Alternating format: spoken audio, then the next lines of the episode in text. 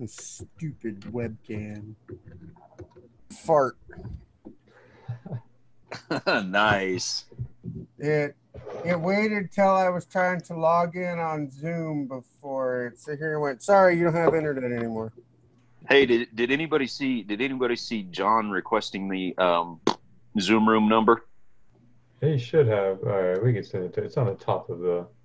It's on the top of the window. Yeah. Don't talk about me that way, Arthur. I'm not talking about you. I have other terms for you. they better be PG, brother. We all understood the reference, Mr. Colorado. Whatever. Hey, look, that's John. Hi, John. Hey, John. John, can you hear us? Welcome to Five Guys and the Bible, a weekly podcast where five guys from around the country dig deep into the scriptures and talk about how it relates to life. Thanks for listening and always be blessed. All right, good evening, everybody. Uh, my name is John Bodine. We are with uh, Five Guys and the Bible. Um, we're four guys tonight. Uh, so we're going to start off with some prayer. Um, so, dear God, tonight we're going to talk and just be honest and real and we're going to bring your word into this as it always will be but we're also going to bring emotion into this and um, feelings and things like that that that we in the in our flesh will struggle with.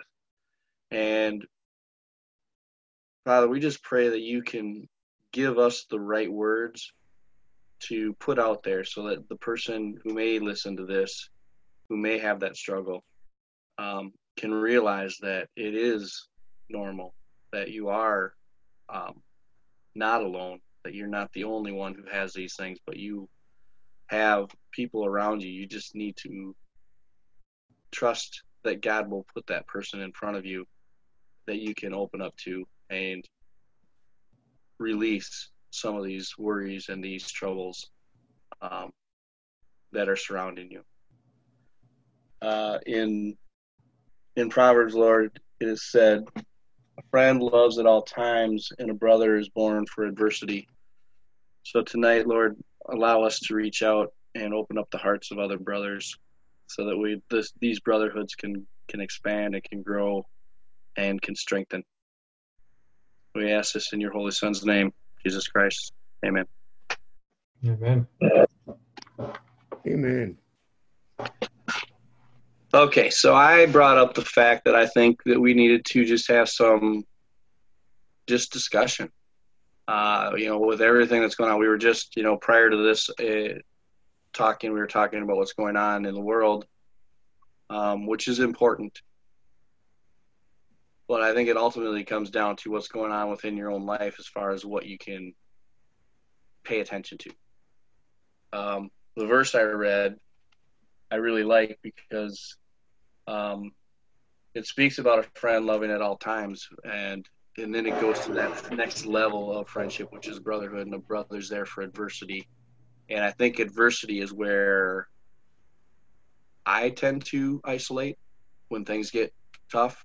I tend to kind of back away, um, and I mean I isolate fully. I isolate from the people that love me, and I isolate from God because it's just like how do I ask him for something different?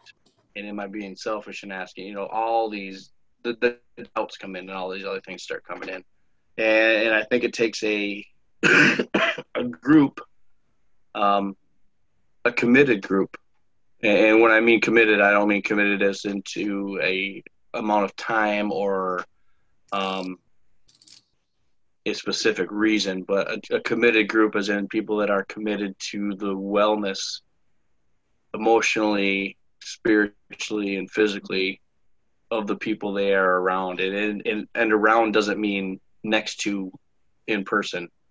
Um, beautiful thing about the internet and the worst, you know, the be- the beauty and the terror of the internet is how easy it is to meet outside of your area. Um, but when you set parameters and you meet the right people, um, amazing things can happen, and amazing uh, relations and brotherhoods and um, inner circles can be just made beyond where they've been. Um, I'm not going to speak for everyone else here, but I know we've all had our things happen. Um, I went through a, season where I carried around um, resentment for where I was in life, and there was no reason for it other than I didn't think I should be there. Um, but that resentment spread, and it's like, um, you know, putting fire to a, you know, putting gas to a flame. I just kept feeding it, feeding it, and instead of bringing it to um, my brothers to extinguish, I instead thought I'd fight fire with gas, and it didn't work. So I think healing takes a ton of different direction. Um, most people consider healing to be physical. Um, physical healings, I consider the least.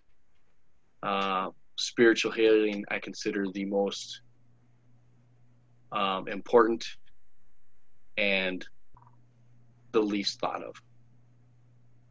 Um, because I think a spiritual healing, healing can can just bring you can bring the rest of it with you, where the physical and emotional can follow along. Where if you start with the physical and forget the spiritual, you're missing a key component.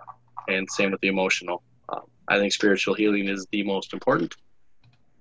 Um, I don't know verse. I'm sure there's something out there, and you guys can help me with that. But um, yeah, I, I, just that's that's where I was earlier this week, and I was just like, I think we just need the area, we need the space, and I think we can be an example of what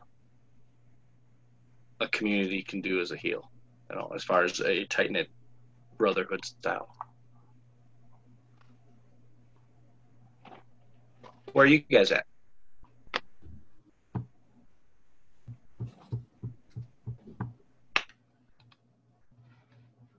Oh, Rock Bear muted.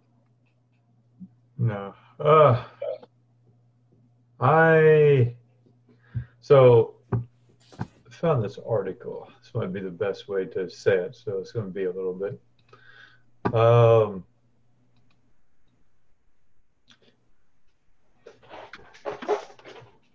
so there's two of them, but I'm just trying to say which one I want to uh, really. It's a little bit shorter. Um,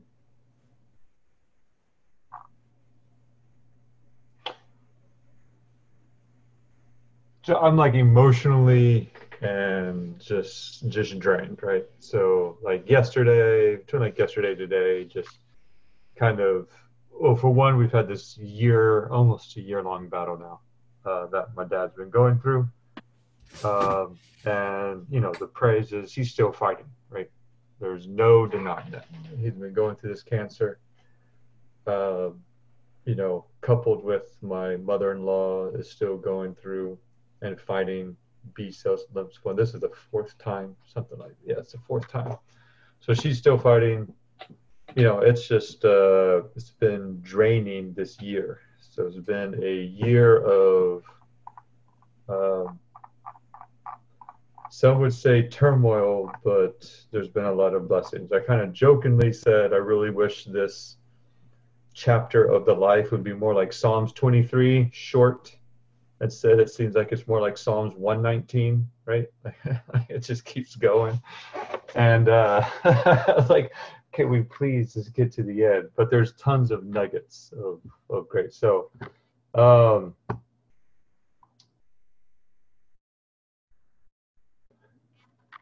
so Second Corinthians 1 8 through 9 for we do not want you to be unaware, brothers, of the affliction we experienced in Asia, for we were so utterly burdened beyond our strength that we despaired of life itself.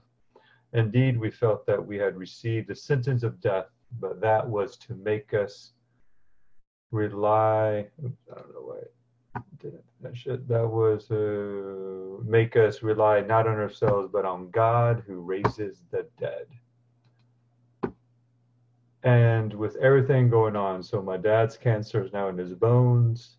The same time, found out that I've been, uh, I'm going to be having surgery. It's not a, it's a major surgery, but it's not like life threatening but it's something that needs to be taken care of and it was worse off than we thought it was so kind of getting both of those at the same time just emotionally drained you know dealing with it but i found this art these two articles and uh, uh, one of them starts off with that verse um, and uh, you know, God in the darkness of sickness, there are a thousand good purposes in what God is doing in your life right now. You may not know 999 of them, but here is one helping you not to rely on yourself, but on God who raises the dead. That is enough. He is good, He is wise. The therapy is tailor made for our needs. And then it goes on to 1 Thessalonians 5 9 through 10. For God has not destined us for wrath, but to obtain salvation through our Lord Jesus Christ, who died for us so that whether we are awake or asleep, we might live with him. And so we shouldn't look at our afflictions as wrath, but almost as a blessing, as a as a pathway. And then it, it cites this other article, which is written by John Piper, and it's "Don't waste your cancer." and it gives uh, 10, 10 ways to not waste your cancer. And says, You will waste your cancer if you do not believe God designed it for you. And that is something to really think about, especially in Coach Job, that these afflictions we're going through, so this cancer my dad's going through in the fight, was designed specifically for my dad. That changes perspective really changes perspective. Um, and then, it, and then number two is you will waste your cancer if you believe it is a curse and not a gift. So because it was designed for you, it is a gift. And he quotes Romans 8 1, there is therefore now no condemnation for those who are in Christ Jesus he goes on to say, Galatians 3:13, Christ redeemed us from the curse of the law by becoming a curse for us. For it is written, Cursed is everyone who is hanged on a tree. Numbers 23, 23, for there is no enchantment against Jacob, no divination against Israel. Now it shall be said of Jacob and Israel, what has God wrought? It just goes on to say, the Lord God is sun and shield, the Lord bestows favor and honor. No good thing does he withhold from those who walk uprightly. So it is a gift because we get to how we get to live out and do these things. Again, perspective. You will waste your cancer if you seek comfort from your odds rather than from God. And we should seek it from God because it's a gift. Uh, it was designed for us. And it goes on number four. If you refuse to think about death, you will waste your cancer because we're going to die. And maybe the cancer is the uh, the path or the tool, right, that kind of leads to death. So don't be afraid to think about death, right? Um, you will waste your cancer if you think that beating cancer means staying alive rather than cherishing Christ. If you beat cancer, right, you cherish Christ because you death had been prolonged and it was a gift that was bestowed and designed for you. The number six, you will waste your cancer if you spend too much time reading about it and not enough time reading about God. Man, this is where I my brain and I go down rabbit holes with everything, trying to find all kinds of different things like what are some other alternative medicines or alternative ways the radiation's not working the chemo's not working how's my dad's diet how's my dad's this this you know you know, what are some things my mom can do? I get down those rabbit holes instead of focusing on God already gave us everything and it's all in the Bible. Right? It's right there. The doctors are doing what the doctors know. My dad is comfortable with what the doctors are doing. So stop going down those rabbit holes, Carl, and focus on his word. That's what I've been trying to do. And then seven, you will waste your cancer if you let it if you let it drive you into solitude instead of deepening your relationship with and with manifest affection. Um, on my part, I make sure I call my dad more often. I call my parents actually more often than I did. Normally, you know, it was maybe monthly we had a talk and text messages. No, weekly I'm having conversations, sometimes more than, you know, but at least weekly. Uh, making sure uh, my dad is still going to church, doing all those things that, uh, you know, he hasn't, uh, you know, when he's not sick, uh, he's going out doing everything. Uh, you will waste your cancer if you grieve at those who have no hope Well, we have hope? Right? First Thessalonians 4:13, but we do not want you to be uninformed, brothers, about those who are asleep, that you may not grieve as others who do have no hope.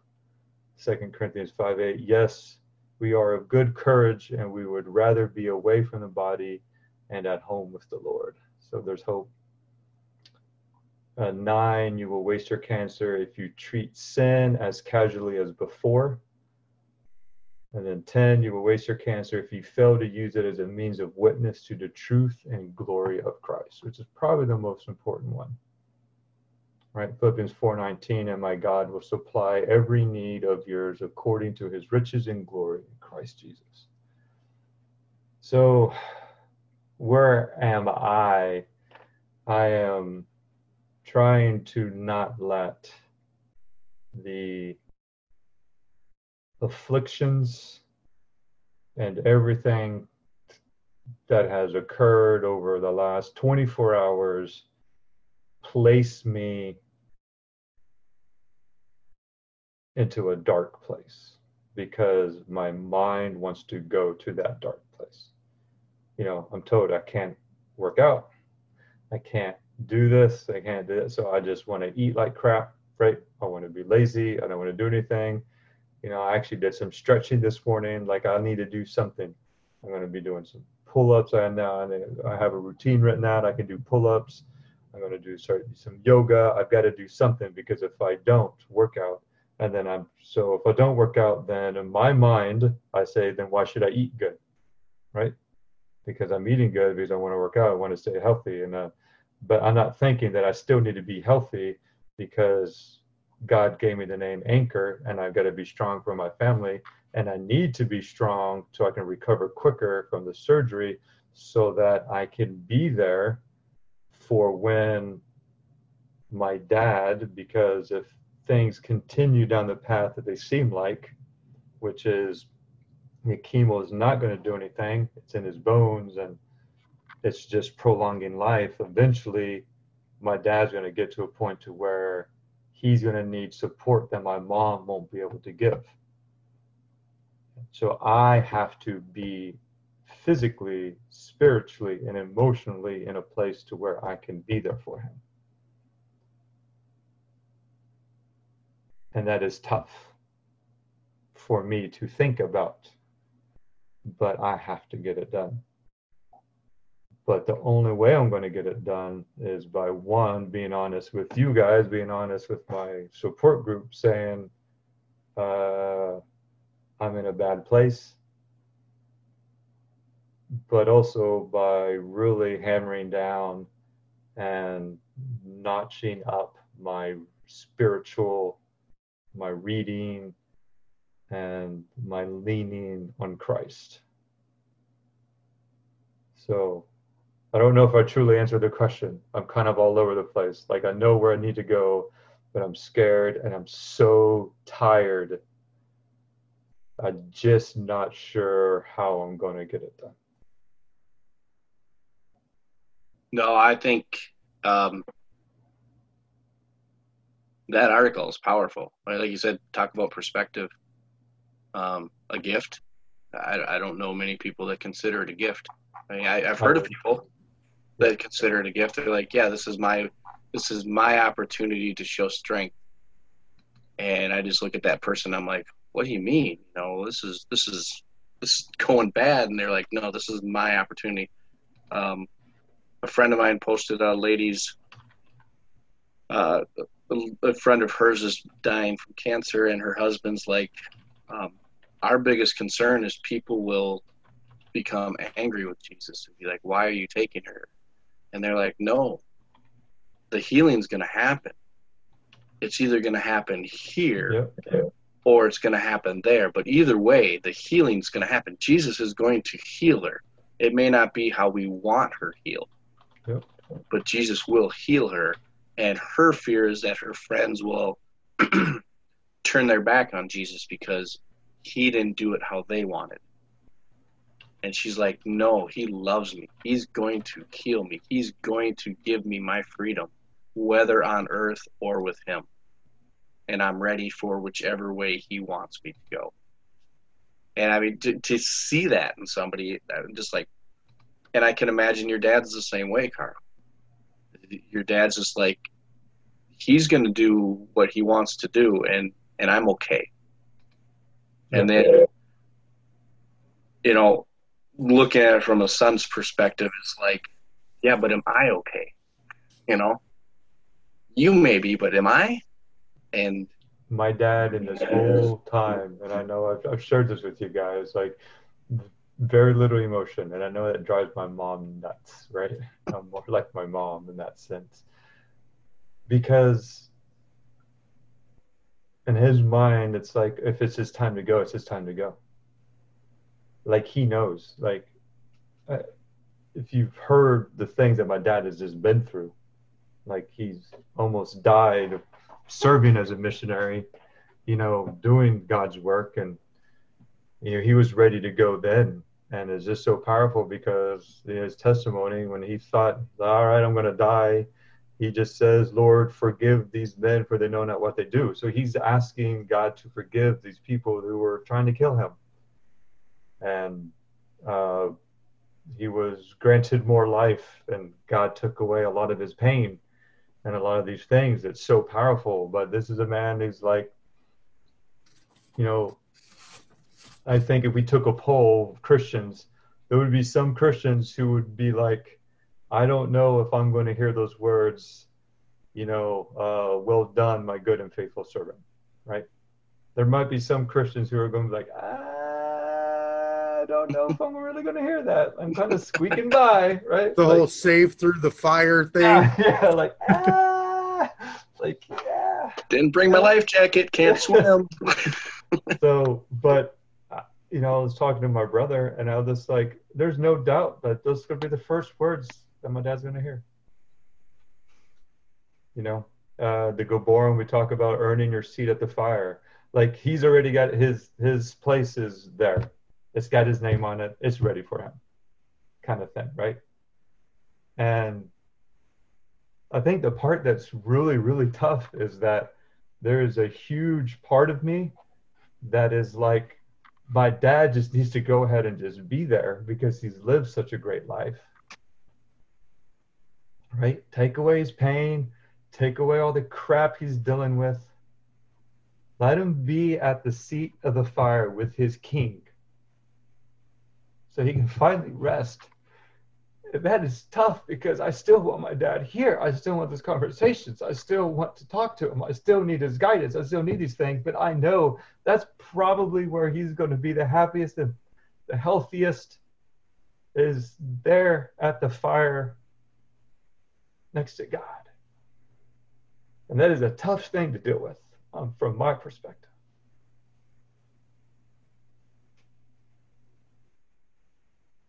And I hadn't told my dad yet that. And, uh, as you had that conversation with him, right? Like, hey, dad, you know, you don't really have to continue fighting. Thank you. But if you don't want to fight anymore, it's okay. We'll be all right.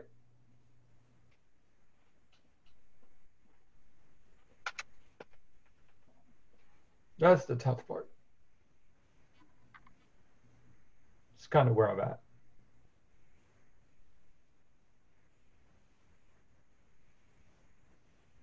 Now,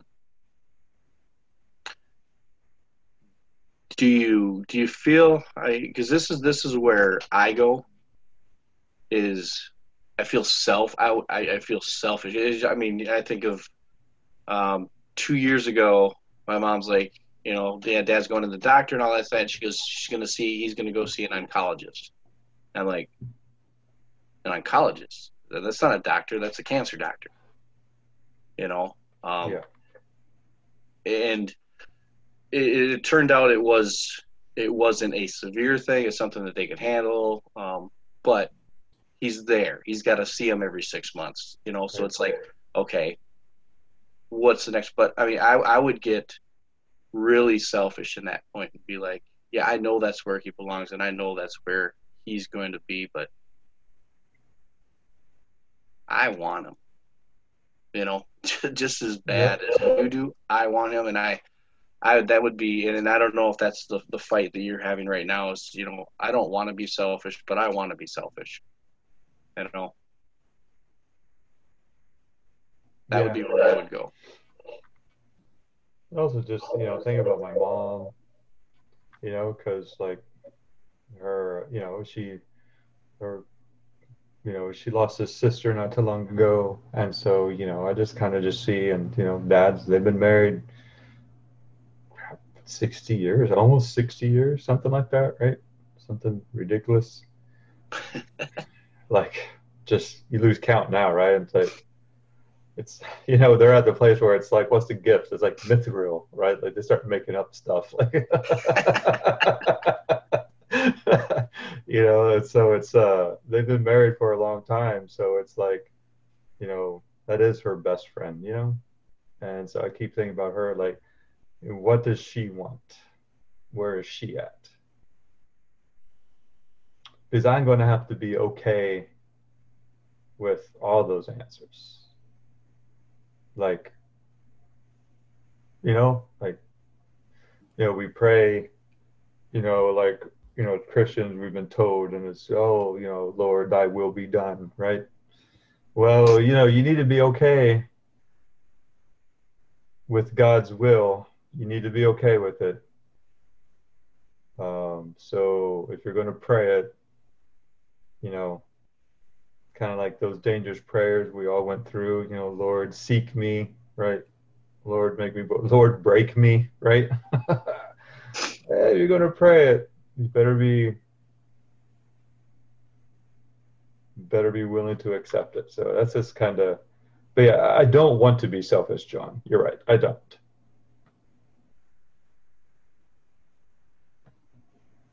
But it's hard not to go there. Uh, it's very difficult not to go there. Very difficult. Yeah i see people who's i've been extremely blessed with the father that i've had Extreme- we've had our issues he wasn't by he wasn't perfect by all means but uh he was the kind of father that was always there when i was playing sports he was always there, even if I was just a bench warmer and I never played in the game. He was always there. And when I acted a fool, he said, You do that one more time, and I'll tell the coach never to let you play. Be professional, right? He told me that you got to always be professional, right? Your time will come. So he was always there. And I kind of took that for granted for a little bit. So I'm trying to be there for him. But, you know, that's kind of like, I don't want to be selfish though. But so I've been blessed with the father that I've had. Really have been. Because I know not everyone has had that.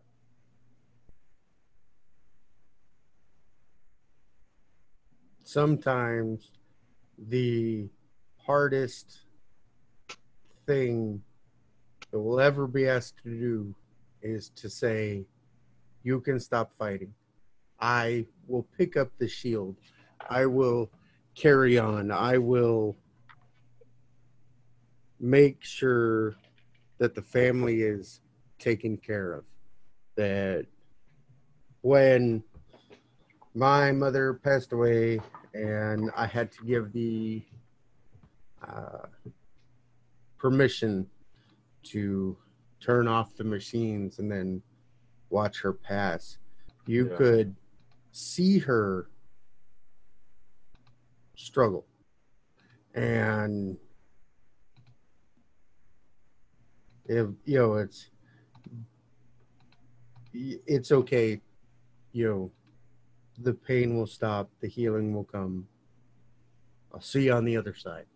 You know, is easy to say, but very hard for that to be honest. And I think sometimes the person who is passing knows when we're just saying words and when we actually mean it. And it it is you know, as somebody who faced that end clock, Yeah.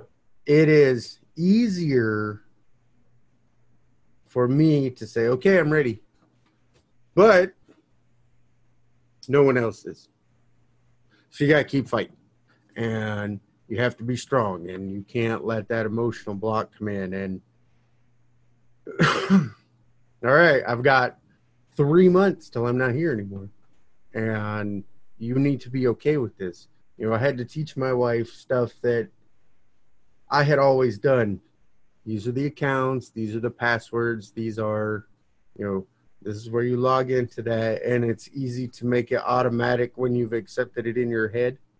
But you have to make sure that the family is taken care of. Yeah. You know, that when you leave, you're not creating this mass storm. And my wife, to this day, will never remember the account numbers. And I think she thinks if she remembers them, my time is done. And, you know, she'd be like, okay, I can take care of it. You can pass away now. And Yeah. I'm like, no, no, I'm good. I, I, I, you know, I, Yeah. I don't have that same mindset. I mean, I'm okay with going any time And, you know, I have to tell my son, I have to tell my son, you know, God is still in control, you know, especially with this whole coronavirus thing. You know, God is still in control. God is the ultimate authority. He still sits on the throne. He's in charge of this. If it's our time, we can't fight against God. But if it's not our time, the coronavirus isn't more powerful than God. So don't freak out about it. Yeah. And yet, that's what I tell him and show him, and that's the presence I permit. But on the inside, I'm going, I have no immune system. I'm type 2 diabetic. I have COPD. I have all of these. I have no immune system. I'm like the prime target. You know, if I was 60, I would hit every block on the, you know, if you're at increased risk. And here's what I mean by increased risk. So I freak out about that. And on the inside, I can't let it show on the outside. And, and it's like, wait, I just told my son that if it's my time, it's my time. If it's God's will, I can't fight it. And the coronavirus isn't more powerful than God. So I have to accept that and I have to come to peace with that. But, Yeah. you know, it's just facing facing the unknown facing the what if i everything if i was to pass away tomorrow would my family be taken care of makes it more difficult than everything is done i'm ready to go you know you know what i'm saying so i get where your dad is coming from when he's like that okay i'm ready to go. He just needs to make sure that the family is ready to let him go. And the the bravest thing that I ever saw my brother-in-law do, you know, he is he was I don't even remember how old, but he was younger. Uh when my wife's father was in hospice. Everybody was crying and they're trying to comfort the kids who were younger and you know and we went out to go eat. And the last words from my brother-in-law to my father were i'm going to take care of the family. They'll be okay. And then we went out to eat. And it was like my father-in-law knew you know was given permission knowing that his son was going to step up and take care of his mom and you know his wife. And he passed away while we went out to eat because he he knew you know he was just strong enough to let us you know say what we needed to say and for his son to step up and say i've got this and then he passed away. So it was rough My in 2010 when my grandpa was in hospice uh, my dad moved my grandpa to live with them. And uh, it was a very it was when there's something very very similar. Like it was he's able uh, i forgot how long he was in hospice maybe a month or so but my dad kept doing some things to the room and he had these pictures and he had all these things and to make my his dad as comfortable as possible. And he said one day he, he did the things and grandpa was kind of having some issues but it was in the evening dad was in there washing him and uh, looked up and he's like hey you know grabbed my dad's hand and said roy he's just like looking around saw all the pictures saw everything my dad had done. He goes i'm home aren't i my dad's like yeah you're home he's like okay i'm home now closed his eyes and my dad left the room knowing that when he was going to walk in the morning, my grandpa was home. So it was almost that same thing permission. Like dad finally said, I was just like, hey, go home. Like, you're home, go home. Yeah but on the flip side when it's a parent or a loved one Yeah. and you know that that's what they're looking for it's like no i don't want you to leave ever Yeah. uh, so I don't, my dad never talked about like his internal thoughts with that. He just knew, like, I think he just knew what grandpa was looking for and he gave it to him and he just knew. And he said when he walked in in that morning, it was like an angel was in there, a peace, right? He just said he knew, but like I said, trying to get emotions out of my dad is trying to get blood out of a turnip sometimes. and and you and you don't want to have that conversation you know no no child wants to talk to their parents about death you know because they're your mom they're your dad you know? Yep.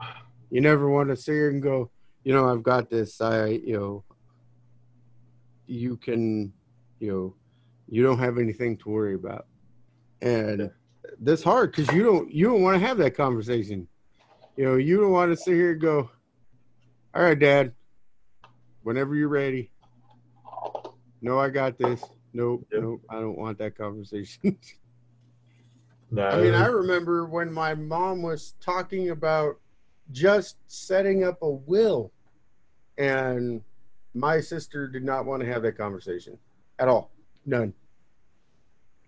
yeah, even sharing me because every time deployed, a will, like all that stuff, like going down and setting it, she was just like, "This is uncomfortable." She's like, "I don't want to think about anything bad happening to you while you deploy."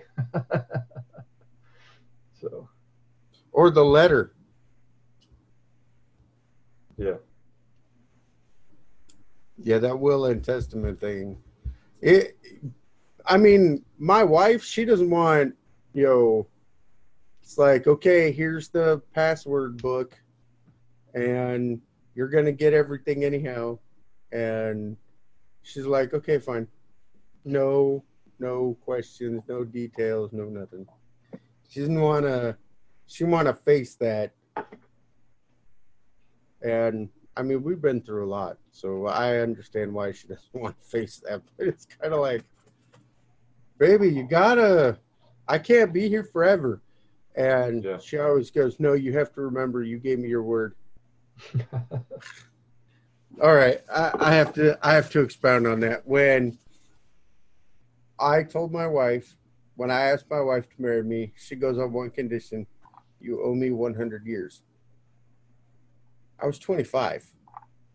I go, that means I have to live to 125. And uh, she goes, yeah, those are those are the requirements. And I said, well, I'll try. So now I, you know, I started out at 100 and worked my way backwards. Instead of from the start at one and work your way up. But she she will not, you know, that she does not want to talk about, you know, the fact that I am a walking medical miracle. You know, she not at all. She goes, I'm not challenging it. You have a purpose, and it, I think that purpose is you have to be here for hundred years. But uh, we were talking about you know rough stuff this week. I have been. I did something that um when I read the book and I did the the Bible studies, the dangerous prayers. I ain't Yeah. praying those prayers. I have time for that. I, I, I have time. You know, okay, you can search me all you want, but know, I'm not praying that break me prayer because I don't have time for that. And really, the the spirit was basically would not let me go. So I prayed the search me prayer, and he showed me, and then I felt like a jerk, and I mean, I felt horrible. You know, you're supposed to wrestle with your salvation through fear and trembling. You know, by the time I finished the search me and it was revealed to me, I'm like, am I even a Christian? I'm a horrible person. I mean, I'm a bad, bad man. And I'm like, Lord, I am I'm sorry. I mean, the the stuff that I do that I don't even realize that I'm doing is horrible. And I mean, it's gotten better, but it's like there are times where my flesh, the old me, flashes. And I'll realize later, okay, that was a mistake. And I got comfortable with that grace. And so I wasn't I can call myself the wretch now, but if you would have asked me then, you know, it's the whole I'm saved by grace, so I'm not the wretch. You know, grace covers a multitude of sins, you know. And I was taking advantage of it. Oh, I screwed up. You know, I'm forgiven and I was really confronted that that was not the case. I mean, it's the case, but I should be more appreciative of it than sorry, Lord, and then carry on. You know, like, like looking in that mirror of I'm a horrible human being. I mean, liar, hate filled, rage filled, that I'm just like, and I'm like, I'm gonna just get rid of Facebook and all those Hey, you guys social medias because there are people that will Uh, set you up, don't know how much and it's just like, we're still going, Danny. We're going for a while here. Yeah, keep it. Share it. Me. Because there's Conversation. The. Should be out as soon as you can. Going down.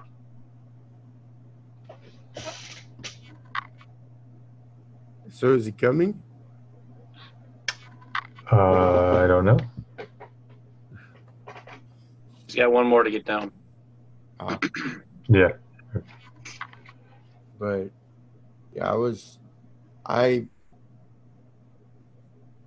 I, I was faced with the reality that I was a lot worse off than I was, and it just it. I had to pray a lot and get off of social media because it just It's vile sometimes. It just and and it feeds on you know i try not to stay in a bubble because i don't want to be you know one of those people that gets one side of the issue and then whenever somebody disagrees you're just like oh you're stupid yeah i don't want to be that divisive guy so i want to stay out of that bubble but then i get exposed to people that are Stupid. idiots on both sides of a political spectrum, and I'm just like, screw it, I'm done. I hate y'all. I mean, That's why I call them gender neutral memes. I find a meme that is offensive to both sides. And- uh, or liked one that's kind of like, all right, this is. but I didn't realize that I hated swaths of the population until they, they till it was it was just and then I'm like this is not what I'm was called to do. Take a stand, yes. Stand for the truth, yes. But still there must be love. You know, the the quote that I use all the time is that being zealous, having zeal without love is just cruel. And I was at that cruel point and I was shown the error of my ways. And that prayer was a lot harder, you know, that prayer of repentance was a lot harder because then I realized that I wasn't worthy to make that prayer, to ask that request. You know, that it was like, I mean, in my head, I understand that Jesus' sacrifice covered all of those sins. But in my heart, I felt like I had broken God's heart and Jesus' heart and didn't feel worthy to ask for forgiveness. And that was that was a hard prayer to pray. Because, you know, God, I know I'm not worth it. You know, I am a wretch. I am the wretch that Paul talked about. Yeah, it's just, I mean, you know, John had said, I don't know anybody like Paul that killed Christians, but let's be realistic. If Jesus says that those that we are angry with, we might as well have killed, I'm a serial killer. I'm just saying. yeah, it just was rough. Right. So between that and you know the media and the coronavirus and the Wuhan flu, the Kung flu, it's here and just it's been rough. And then to sit here and pray for you know all of the craziness that's going on, to pray for you know the stuff that's happening in the Marco Polo groups. is just draining. yeah. There's so much going on. Yeah, it seems like it's hitting everywhere. And I would love to sit here and be one of those guys who be like, well, all this persecution means that the end is near, and maybe this pestilence won't mean much because we're going to be gone. And that would be awesome, but, you know, not called to hide in my closet in my house, hiding from the world while the bad stuff happens. I'm supposed to go out into all the world. I'm pretty sure there's not a pandemic clause somewhere in there. Unlike certain churches that cancel their healing services. I Not thought that was funny. names though. I saw that the churches, yeah, they uh, canceled going to hospitals to do miracle healing because of They closed their yeah. pray their healing prayer rooms. It's just like That made no sense. I mean, I get it, uh, you know, an abundance of caution. If you have the ability to have church online, God can work through the internet as much as he can work through anything else. But I mean,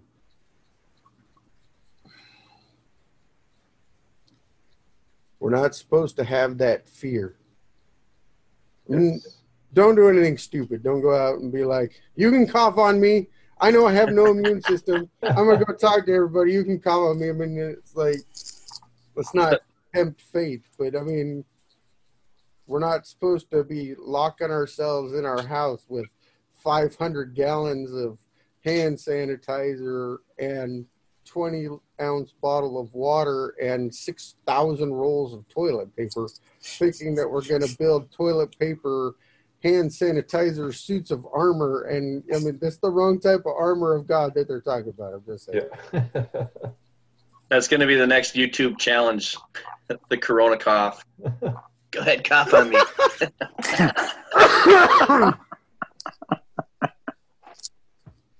Uh, No, oh. Arthur, in the middle of your talking there, I, I was I, I was going to blurt out American Christian, but I, I figured I better not. You know, Arthur, you were talking about how you know you prayed that prayer and you you you didn't feel worthy. You know, I hear that so many times from so many people. You know, well, I just can't go to God because I'm not. You know, I don't I don't feel worthy, and that's kind of that, that's that's kind of an altruistic view of things because the sacrifice that Christ made on the cross says you're worthy. You were worth my hanging on that tree, giving my life, getting stuck in the side at you know at almost almost the point of death, and they just decided to finish me off, stuck stuck in the side and and you know blood and water flowed. Um you know that's that's what i have to tell people when they say when when i when i hear them say well i'm not worthy. I can't you know i can't i just don't feel worthy to go you know to go to god. And you know and i'm kind of i'm, I'm kind of guilty of being you know brash and blunt and to the point at times. And um, especially when it comes to especially when it comes to certain things. And um, you know i and i have to remind myself of this too at times. Um, the fact that jesus came and gave his life for all to restore that relationship to build that bridge back over the over the over the chasm that was between mankind and God. You know that alone says, you know, Jesus thought I was worthy enough to to that he would do such a thing.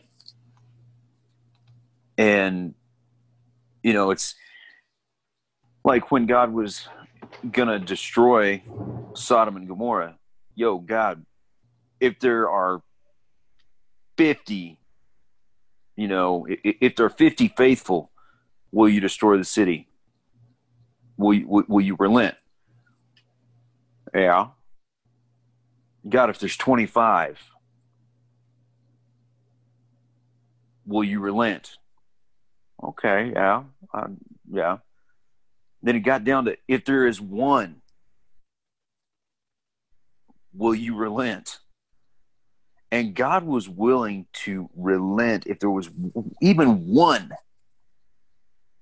that he could find in one of those in, in, in either one of those cities that was faithful. Yeah.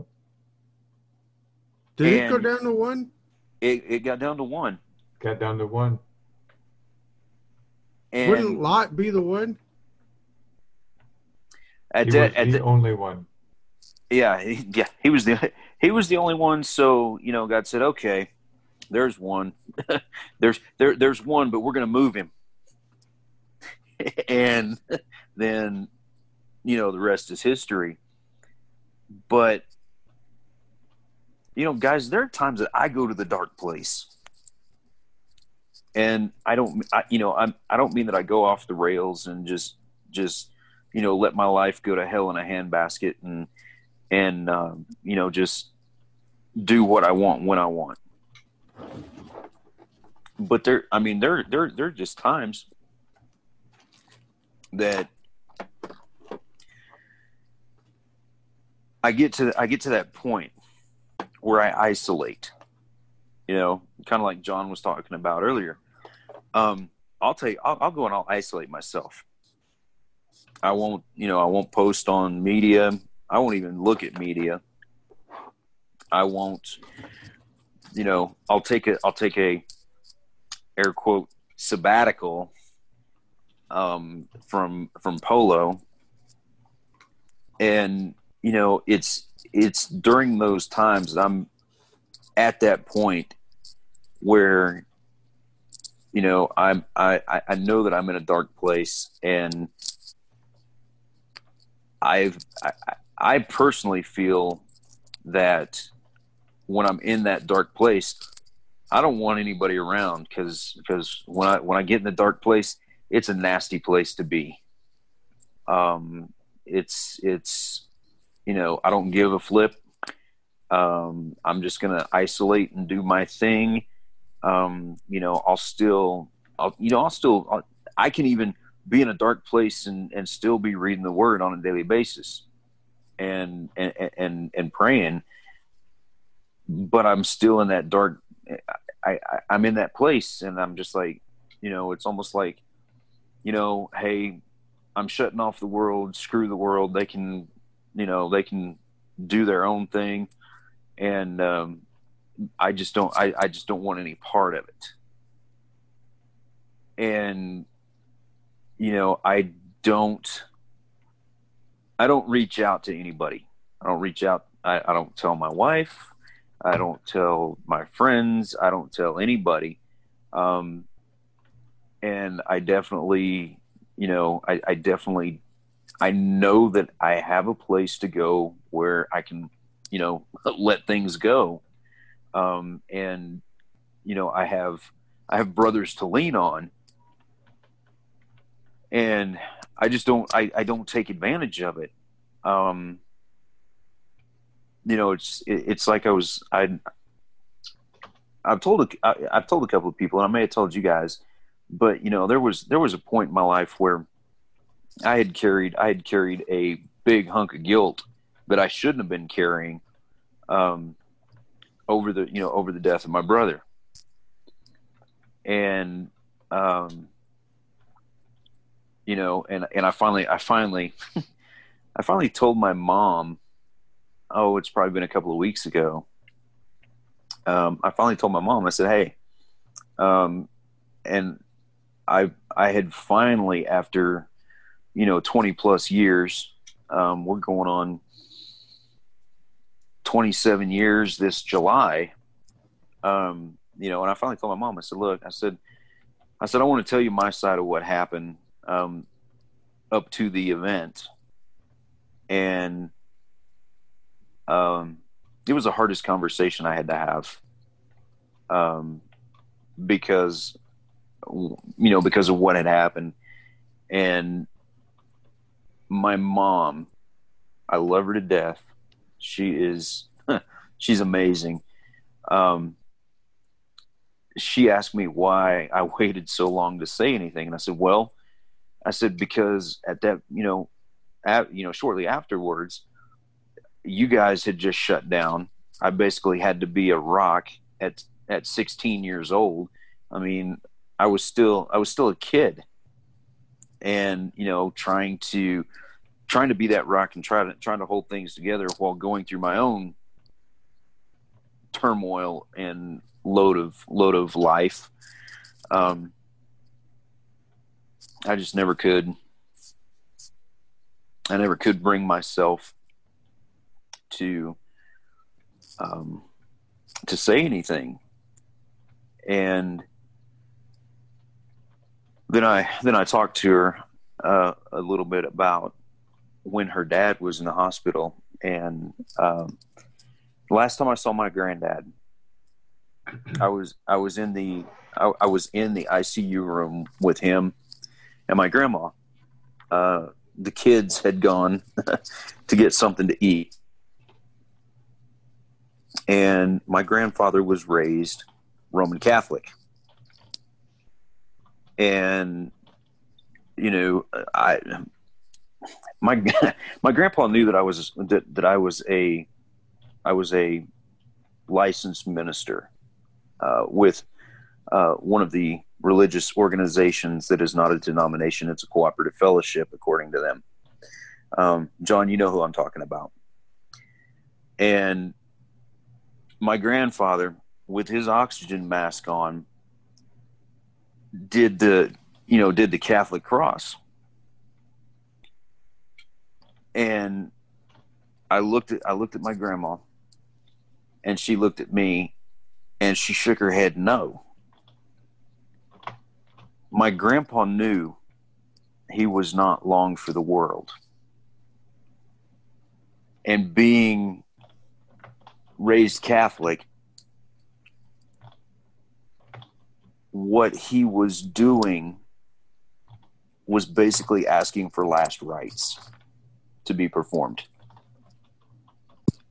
Me being the being the good, you know, uh, Pentecostal Christian, uh, didn't want to have nothing to do with last rites.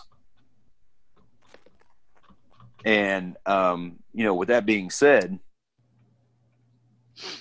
um, my my grandma was vehemently shaking her head no.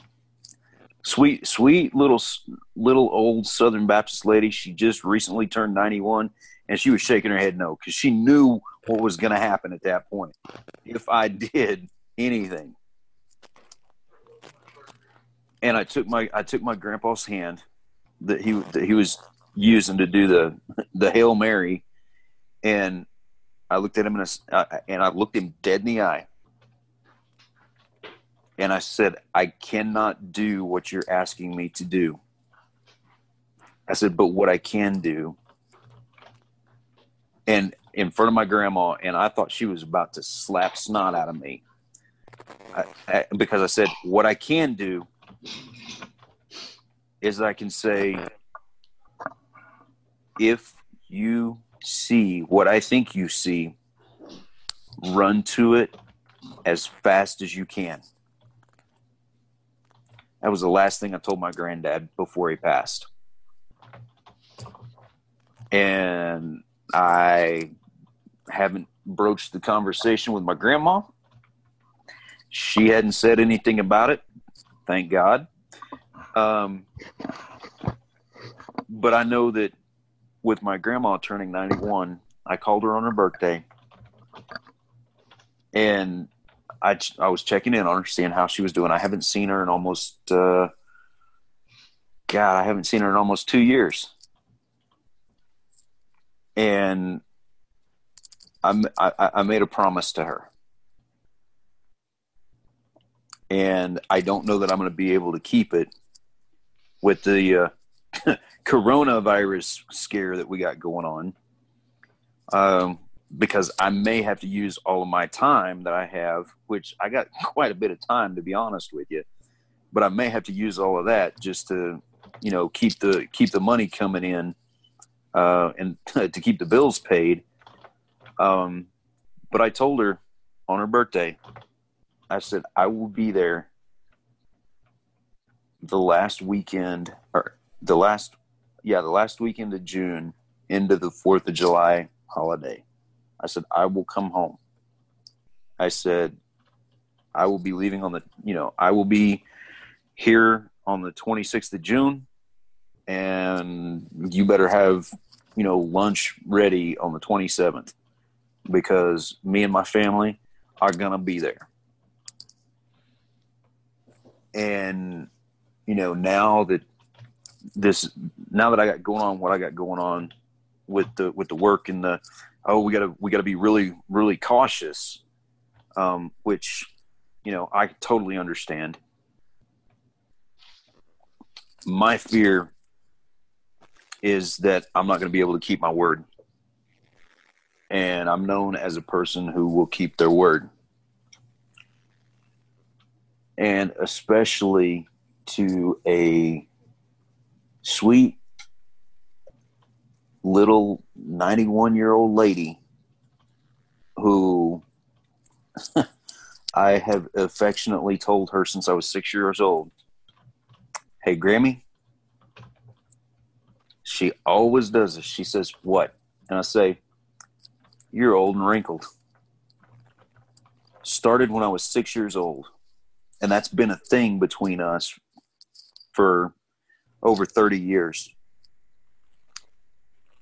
And you know, that's one of the, that's one of those that's one of those dangerous prayers type things, you know. Um, because one of the one of the uh, devotionals was talking about you know uh, was talking about fear and that's one of the things that I fear. I am I am very very particular about saying I'm going to do something you know, because because the Bible says, you know, let your yes be yes and your no be no. And I can tend to take that to either far end of the spectrum. And yeah, I'm not gonna lie, guys. I'm there's there's a lot of stuff I'm afraid of. I'm afraid that you know I'm afraid that I'm not living up to um, what my wife needs. I'm afraid of not being the dad that I need to be for my two little ones. Um, you know, I'm I'm afraid of not being a good enough Christian. I'm afraid of not being a good enough brother to you guys. So, um, you know, um, that's what I'm dealing with, and I'm I'm starting to deal with that more and more. Um, you know, as as as the proverbial poop is hitting the fan uh, in this country, whether it's political, whether it's the you know the coronavirus scare, whatever, you know. Um, so that's kind of that, that's guys. That's where I'm at. I'm I'm afraid of I'm afraid of not being with my parents getting up there in age. I'm afraid of not being able to be there for them. I'm 12 hours away. Um, and yeah, I'm working a good job, but that doesn't mean the money's there. Um, if they needed me to be home, I'm, a, I'm, I'm afraid of failing there. the fear of failure in any capacity um, can be paralyzing. And I'm just going to be open and honest with you guys right now. Um, I'm feeling the paralysis starting to hit. You know, it doesn't, and you know, after after all the stuff that we've talked about so far, you know, I feel almost I feel almost stupid because my fear of failure doesn't compare with anything that you guys are going through right now. Um, but you don't have to compare yourselves to us. Everybody's walk is different. Well, no, I situation is different. Yeah. Right. I no, and I understand. I understand that it's just that you know I I I feel that you know I feel that my fear is is a drop in the bucket and maybe compared to comparing saying compared to everything else that we've talked about um, that fear of failure that i have in in all areas is a minor to me it's it, it's a minor thing. And you know that's why i really haven't brought it up until you know until now because you know we're talking about you know what a what a what a real you know what a real brotherhood looks like. And this is what real brotherhood looks like. It's where You know, we one, one of our first podcasts, we talked about why do Christians compare their testimonies?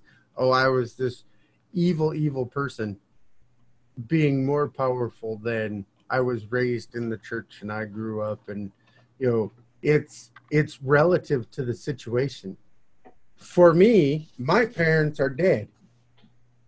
So the coronavirus doesn't bother me affecting people in the older generation because I don't have an older generation to look at. right You know what I'm saying? Uh, that fear of not being able to provide, I think every guy, every person feels that at some point. And for you right now, that's the situation that you're in. It doesn't mean that yours is irrelevant or on a lower level than Carl's or Danny's or John's or mine. You know, it's just different. And as Christians, we compare testimonies, we compare, you know, all this other stuff. But we shouldn't. Ours is between us and God. And where we are in our lives right now. I mean, you talk about failure and, you know, Carl talks about losing a parent and, you know, and somebody who's gone through that doesn't have that same amount of fear level of it happening a second time because they've already went through it. They know that healing happens. They know, you know, as you get through it. No matter how strong you are in faith, when someone that you love is on death's door, if you haven't put it, it feels like the end of the world. Yeah.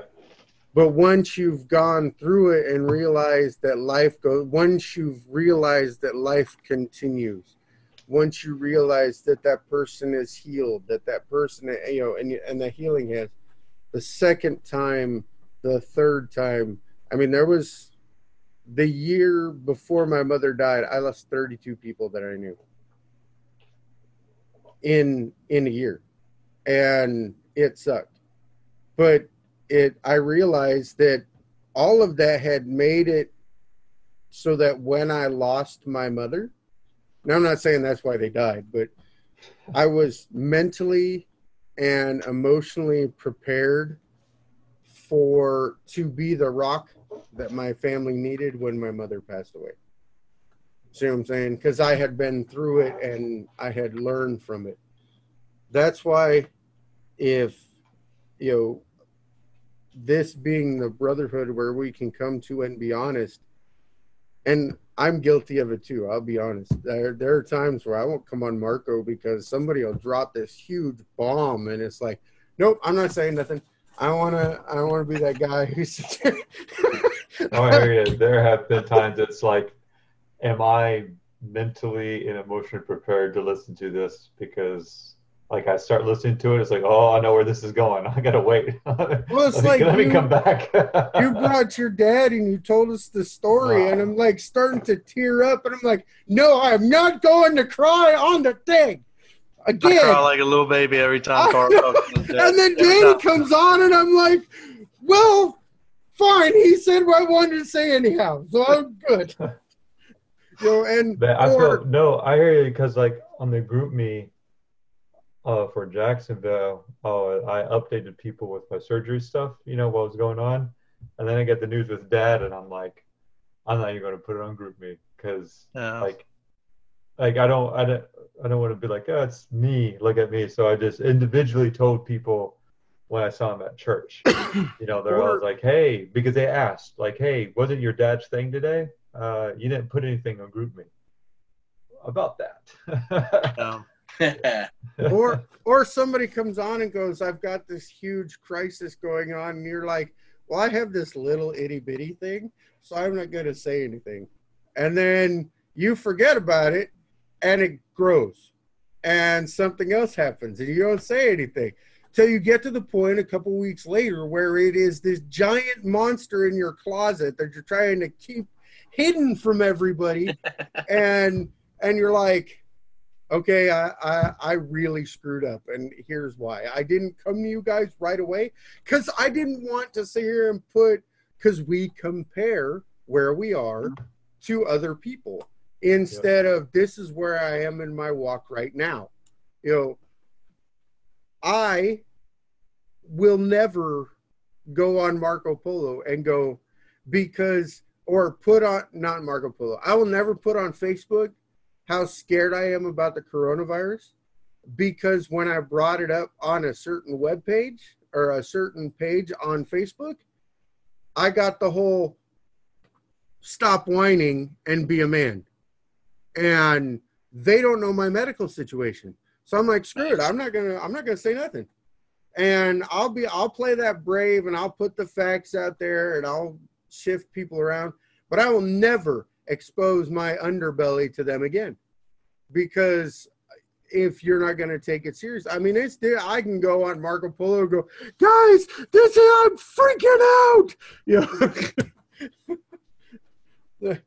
When my map source that i got all my information i was really good. I would sit here and i would watch all the dots around florida and then georgia you know, and be like, okay, it's still several counties away. And then they redid the map. So now it just says all of Florida numbers. And I'm like, no, no, now I can't. Now I don't have a buffer. Now I, I can't go, well, that's three it's counties. not over. all Good. of Florida, though. I can go to the grocery store. Yeah. Oh, that's that's four counties over. I can go to the grocery store. I'll be fine. Now it's just like all of Florida's infected. Ah! I'm just saying it's amazing that it started in China. Don't be racist. I, well, I'm not being racist. I'm, I, I, I, I have friends that are of Asian descent. oh, That here we makes you- One of. Oh, Uh, That that- statement we all right have there that just friend. made you Asian racist. friend. Hey, do we get to count? Do we get to count Brian? He's that half a person, by the way. Like, Hey, hey, we got Steve too. Or no, Steve's not Asian. He just lives in Asia. Okay, all right. well, Brian is the half a person that's going to get a Every one of us and then- jumped on. Wow. there's no there, there there's no love lost there, brothers. Oh no, no, no, no. My best friend is black. Uh-oh. hey, don't make fun of that statement because my best friend is. Thank you very much. You're racist. Kevin was your Yeah. best friend. What? I thought Kevin was your best friend. Well, there's secrets that I can't tell you. There's secrets that I can't minute tell since I did a boom, boom. No, I, I I've seen Kevin. He's not black, so either he is not your best friend, or you're lying. hey, there are Don't things. say it. Uh, He'll listen. Don't say it. We don't want to get you in trouble. We're just There- But you can say, making it do. I'm just I'm just saying, you know, there are things that run deep in the soul and and you know that's that's just one of those things that runs deep, guys, you know. Um yeah, but anyway, as I was saying before I was so rudely jumped on by all four of Before you. your true nature came out, you mean? on next Hey. week's podcast, racism. Hey, I'm not racist. I hate everybody equally. I'm just saying. but uh, anyway, I mean, come on now. Um, it it is what it is. It's going to run its course. I honestly, I honestly think that you know there are things going on in all nations that the common citizen does not know about and does not understand. I honestly believe that somebody screwed up while they were messing with a biochemical weapon. Uh, that one. Yeah, it, it, it, yes, that one, that one. I'm one of I'm one of those, John. Hey, because did you hear Alex Jones got arrested for a DWI? what? I'm just saying, since that's apparently where you're getting your theories of coronavirus, I just figured I would let you know where your oh, hero went. Wow. You know what, Arthur? I, I have I have I have two words for you, Arthur. Bless you. You know, it doesn't matter what words you use; it's the intent behind the words. I love you too, Eric. Hey, you know what? You know what, Danny? You've been you've been awful quiet. I don't think you got room to talk. He just About came what? in late. What you want to talk about? We're talking about being honest, emotions, and the ability, apparently now, to pick on each other and it's be in love. hey, I look at it this way: if you guys didn't pick on me, then something is wrong. That's true. Oh. It's not like we don't pick on everybody. I mean, you just oh. happened to get it because you had the perfect opportunity for all of us to go, hey, hey, hey now. Yeah. Hey, just because just and there was just no, I mean, it was just like no hesitation. hey, just just because I leave the door open does not mean you have to walk through it. Oh, oh we Oh, didn't we didn't walk. walk. We Oh, ran. Oh, no. Oh, We, we, we broke Like that door screw down. no, no, you all- you you all you all just formed a little SWAT team oh. and and busted in the door. It Yeah, was Superman like it was like back, back. in the eighties. Kool Aid guy running through the wall. That's, Exactly. Oh yeah. So in a, so in other news, for those of you who are listening, yes, this kind of stuff goes on in in in this uh, this group that we have this this this this brotherhood. Not only is it you know open, um, we're able to be vulnerable with one another. Um, you know, and I honestly think I don't know about you guys, but I think that's what the male um, part that makes up, you know, America anyway, as well as any other country. I think that that's kind of a relationship that men are sorely lacking in. And we have to, I mean, we have to understand that men, A, number one, we're not really touchy feely, emotional type creatures. We're more analytical, logical beings. And I'm not I'm not trying to cast dispersions on anybody with that statement. It's just it's just how it is. Um, you know, I mean, we've got the we've got the John Wayne of our group, you know, John here. Um, rough, tough, and ain't ain't afraid to get up in your in, in your business um, and call you out when you need to be. Which which you know that's that's what I love about John is um, he's an OBS kind of guy. He doesn't take anything. Um, and John, correct me if I'm wrong, which I won't be.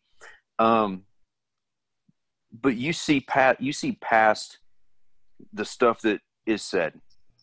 You see through the excuses. You see through.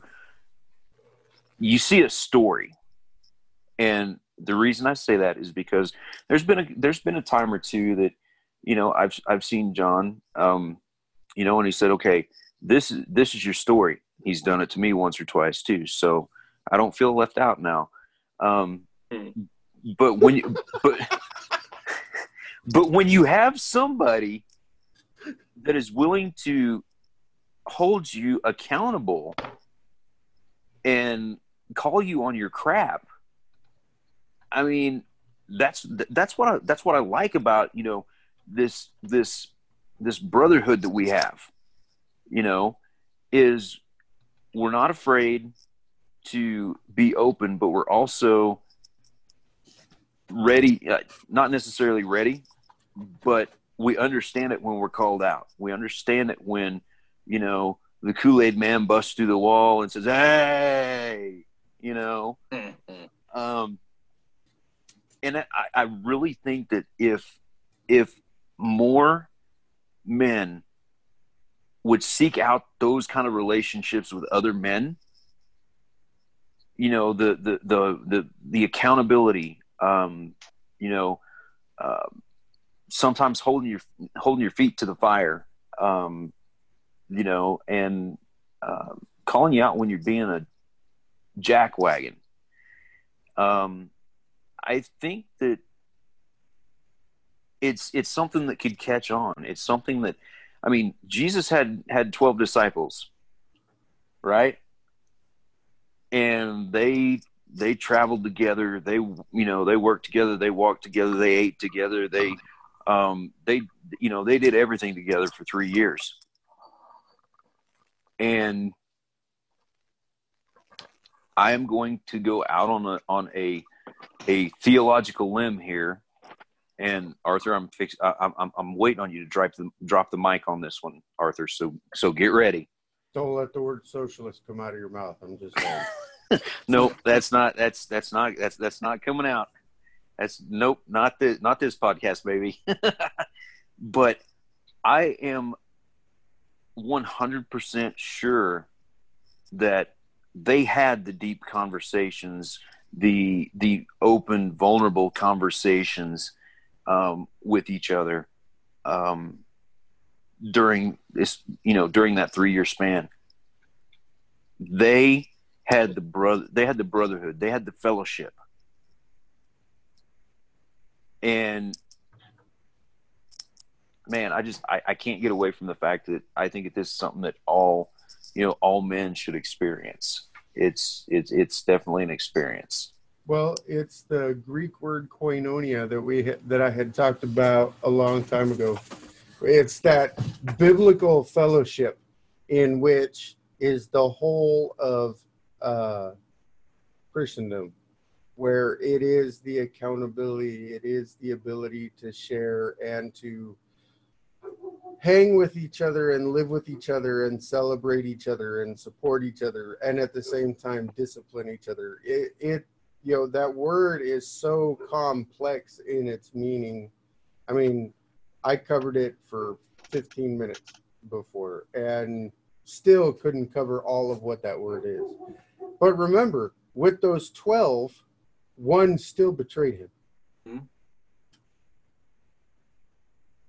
Now, Eric, Eric, he said that I am one. You know, I, I like to call people out. I'm the John Wayne, uh, which is funny.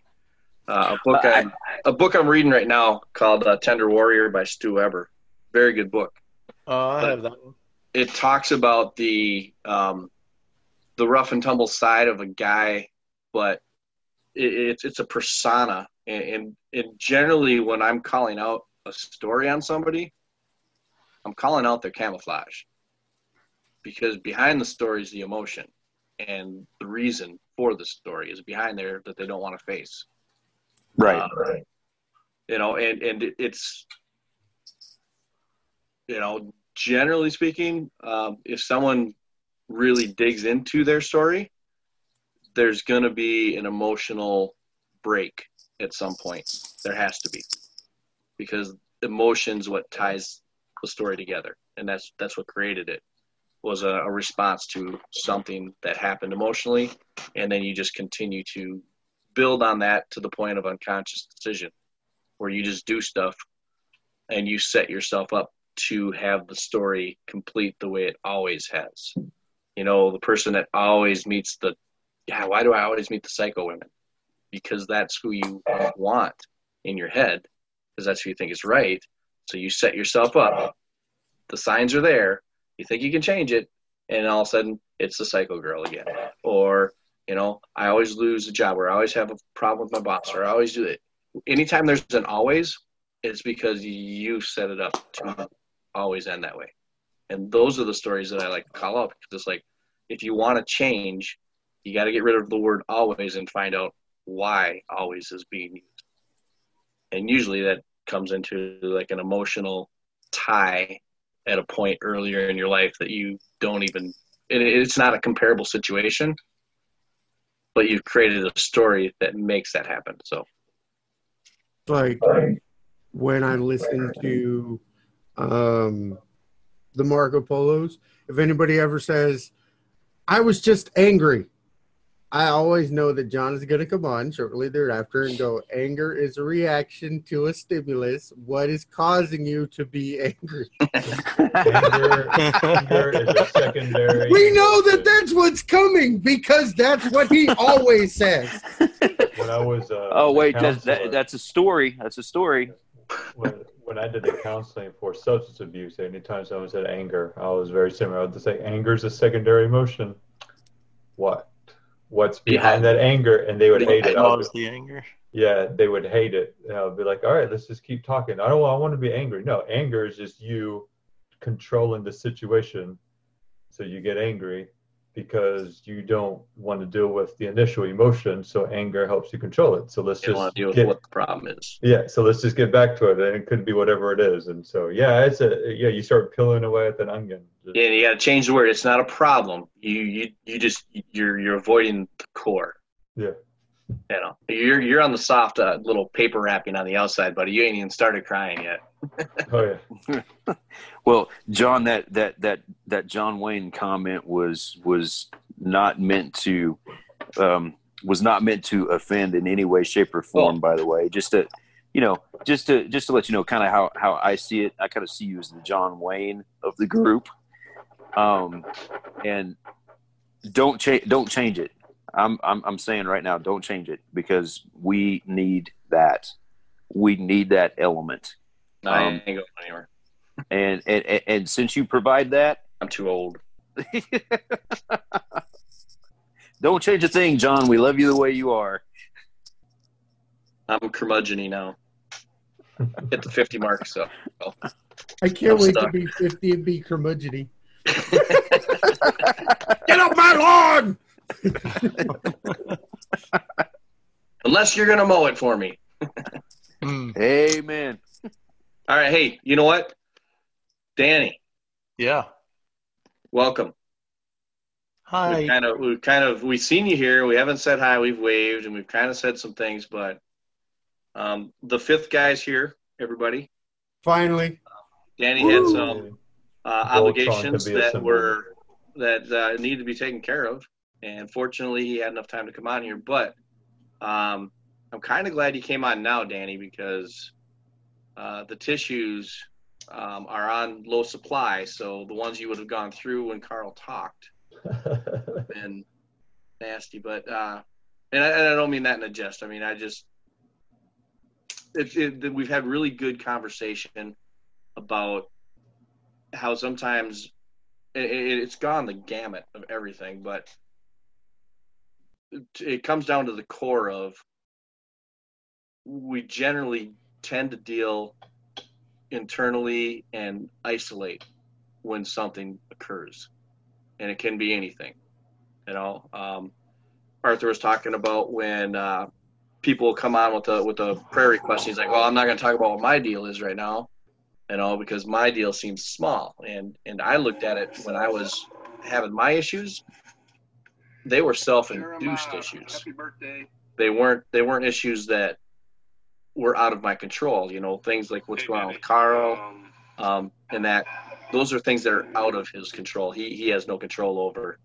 Where myself, I was pouring gas on a fire, so completely in my control. And I'm like, well, I'm not going to go on there and say, hey guys, I got my head up my ass right now, and oh, sorry, Carl, you got to beep that one. Um, you know, and, and to bring that up when these people are talking about things that are just like, you know, this is going on in my life and I really can't control it. You know, and they're not saying that, but you know, the situation's something that they can't do anything about. And I'm sitting here going, dude, man, where's the fire? I got the gas, and and that's that's what's creating my problem. So I'm like comparing. I'm like, well, I'm not gonna bring my problem up because it's my own it's my own fault. You know, where these people have real problems. You know, and we we tend to categorize and compare. Um, Yeah. And that's that's one of the conversations. Then Carl had a beautiful. Uh, it's just amazing what what he spoke about earlier and what he's going through with his dad and, and everything that's surrounding that and the dynamics there. It was, it was it, you know, you're gonna have to listen to it. You really are because it was beautiful. Um, and and what a what a gift that was. But you know, so we've kind of we've we've hit everything. You know, Arthur's Yeah, talking about. We're sharing emotional baggage. Yeah, we're we're, we're Well, hold we're dumping on. garbage. On, me- I gotta get ready for this. if he comes back with a box, box of tissues,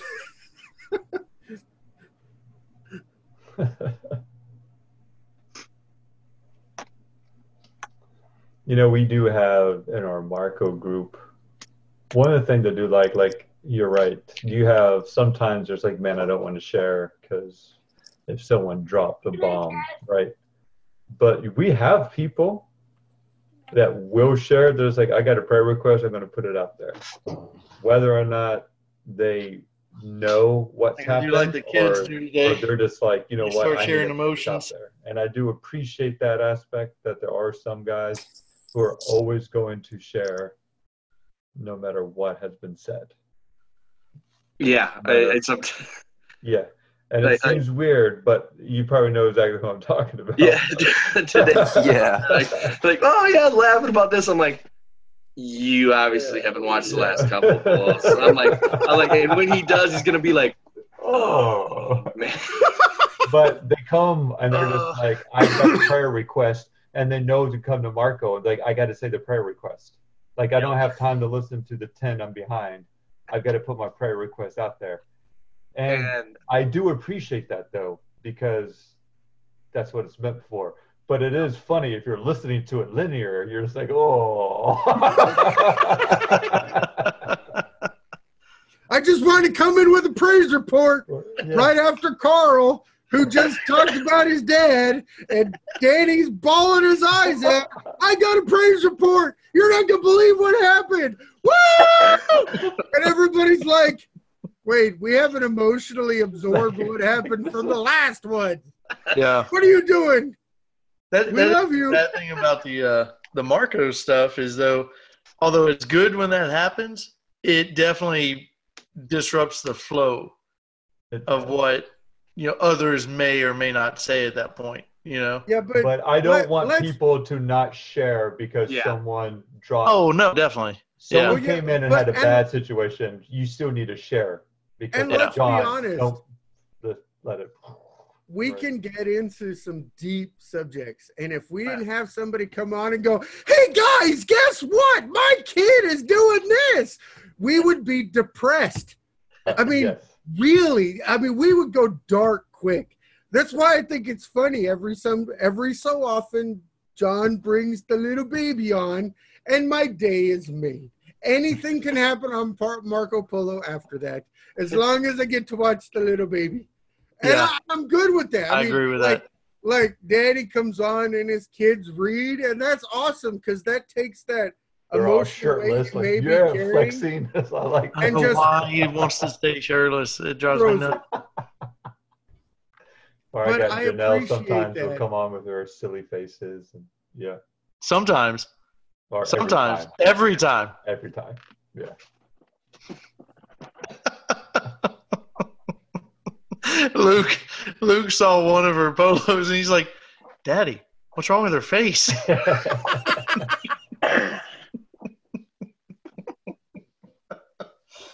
Oh, yeah. But you need that emotional high every once in a while to just not corkscrew down the drain. Because there It's, are it's, it's so true, man. Because when you stay on that emotional low for, or even just in that like uh, crybaby emotional state for so long, like it, ju- it's so draining, uh, physically, spiritually. You know, it gets to the point where, you know, I in my case, you know, it felt like there was just a season of, you know like going even even going back to when Carl first told us about his dad, you know, and that just for whatever reason, I don't know why it had such an impact on me. Not even meeting the guy, just knowing Carl for you know not that long, you know, but it just it wrecked me, emotionally, and then even over time, yeah, we had the, the, the and stuff, but then you know, drama with uh, SoulCon and all that stuff going on, and then it was just you know, uh, I had the issues with with my wife and and work, and then um, my my friend David getting sick, and then now you know here's Carl's news again, and oh, you know, it's just and and, and then couple that with you know falling into the the um, the world, the sins of the world, you know, went back into the old lustful ways, Yeah. and it was just this has got to stop, you know, and uh, and that literally was the point, and doing the and, and still trying to maintain that um semblance of a Christian lifestyle, right? So so waking up and reading my Bible, waking up and doing a devotion, waking up and you know doing my push-ups, doing just checking the block at that time just because it was something to check. and know. encouraging people who need praise reports on Marco and you know the people Right. that you see on Facebook in in addition to the people that you meet on a daily basis you know Yeah. that that Yeah. all come to you because you have this aura about you. I look at it this way. You are a man walking through a valley and every time you get that emotional baggage you pick up a chain. And you can carry so much chain and through training you can pick up more chains. But at some point you're going to need to either drop those chains or have somebody help you pull them.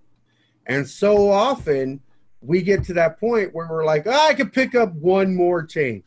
And there is no more forward momentum No. Yeah, and then it what I was starts to pull back Yeah. and once it starts to pull back, if we don't realize that or we think we can do it ourselves, and I think we're all guilty of it from time to time, I can deal with this. I'm fine. I've got this. And on the inside, we're going, I am so underwater. I am so lost. I don't know what to do.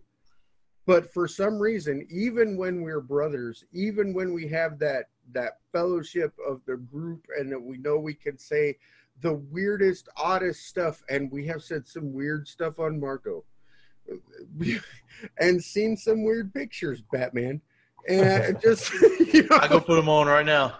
no, wait, I need to turn off my eyes. So, so we, you know, we get to that point where is we just think that we can do it ourselves. And we or we don't want people to look down on us. Like the hardest issue i had i know you guys are not going to believe this but i was never a big crier till i got to tell my testimony.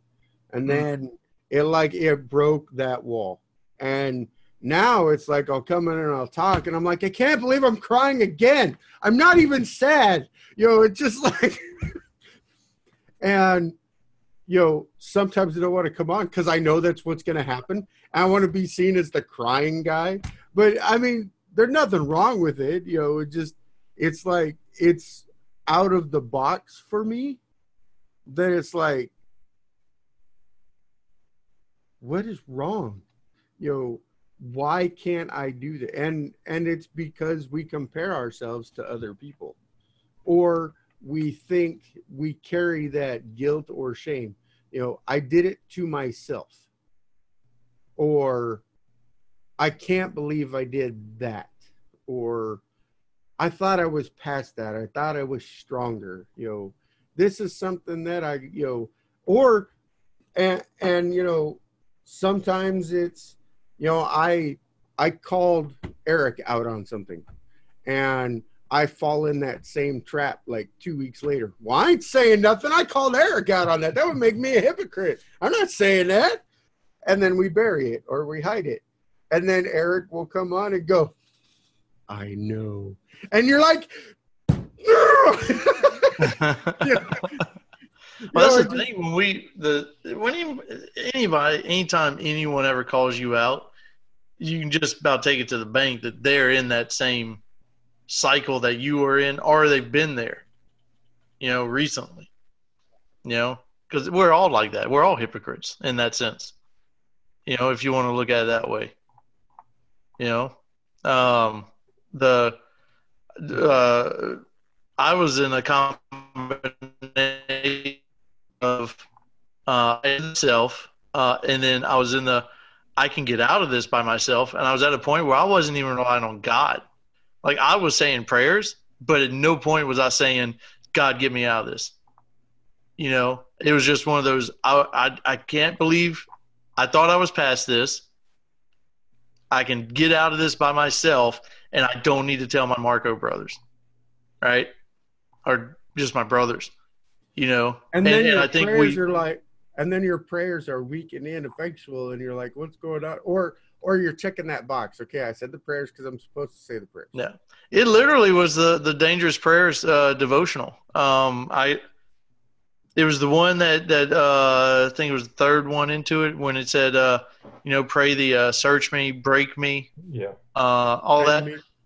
Yeah, and and I literally, man, that morning, I mean, I I prayed so hard that I was sweating, like, you know, and it, I had the AC and fan going in the bedroom, you know, but it was I was just sweating, and I I, can't say I cried, but I was definitely emotional during the prayer because I was just broken.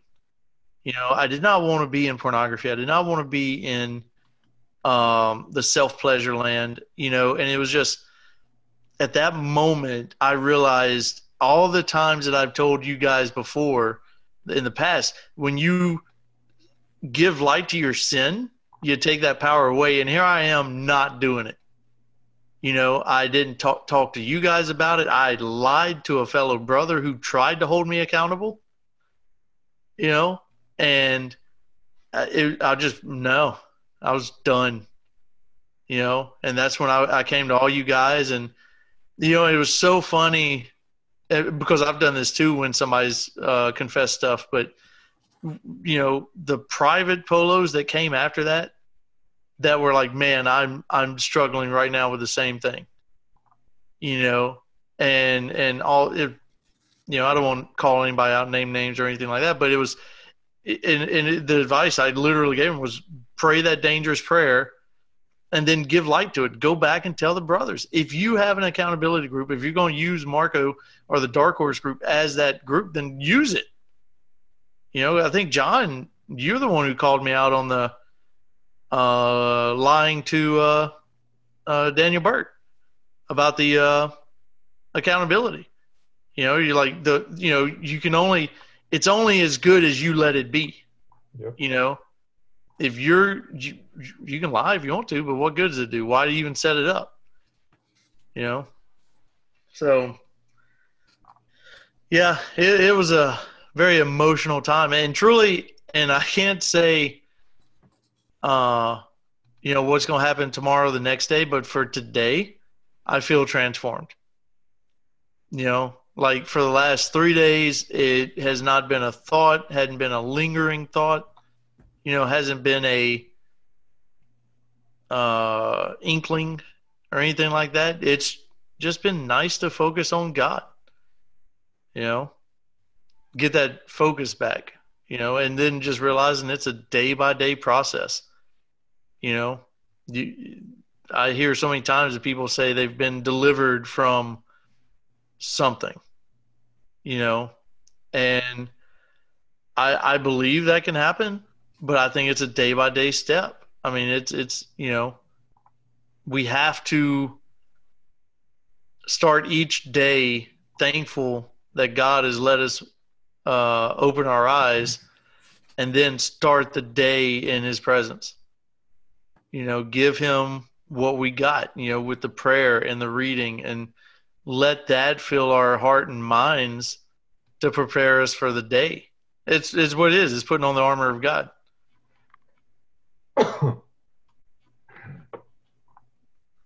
All right, Carl, you need to go self quarantine. that my throat is Exactly. So from that uh I'm not getting there from you guys. I'm just saying. I'm that protected. stupid catheter that they threw down my throat this morning.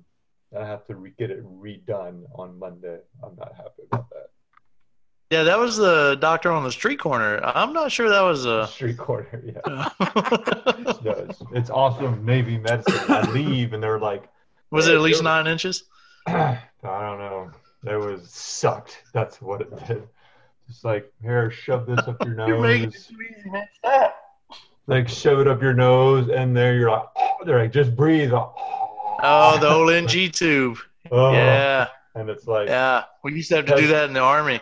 and they test everything, and then it's like, all right, everything looks good, and then I get the call, hey, uh, we need to redo it. Can you come Monday? I was like, man, that sucked. I don't want to do it. Can I be drunk? it's like, uh, it's like, all Because Monday what it would morning. take. it's late. I'm tired. Sorry. Yeah, I am fading. Yeah. I left. I gave it my all earlier. I don't get much left. Yeah. All right. Who's praying us out? You are. Me. Yeah, Yeah. weren't Mr. here in the Late. beginning. Yes. So, uh, all right, you guys have a great evening. Uh, thank you for enjoying the podcast and listening, and uh, continue to follow, like, and subscribe. Uh, we'll pray us out. Dear God, thank you for this day, Father. Thank you for your Son, Jesus Christ, giving his life on the cross for us, Father. Thank you for allowing us to be men today, Father. Uh, the, the godly men that you meant us to be, Father not hiding emotions from one another, just being open and being transparent with one another, Father. And most importantly, knowing that we can come to you with everything, Father. Leave it all on the table for you, Father. Lord, as we're transformed by your word and your spirit, Lord, I pray that these words will reach uh, and affect others out there, Father. That uh, they'll come to know you uh, and know your Son, Jesus Christ, Father. Lord, we love you, honor, and praise you. In Jesus' name, amen. Amen. Man, All right, brother. See you guys. be good. Adios. There.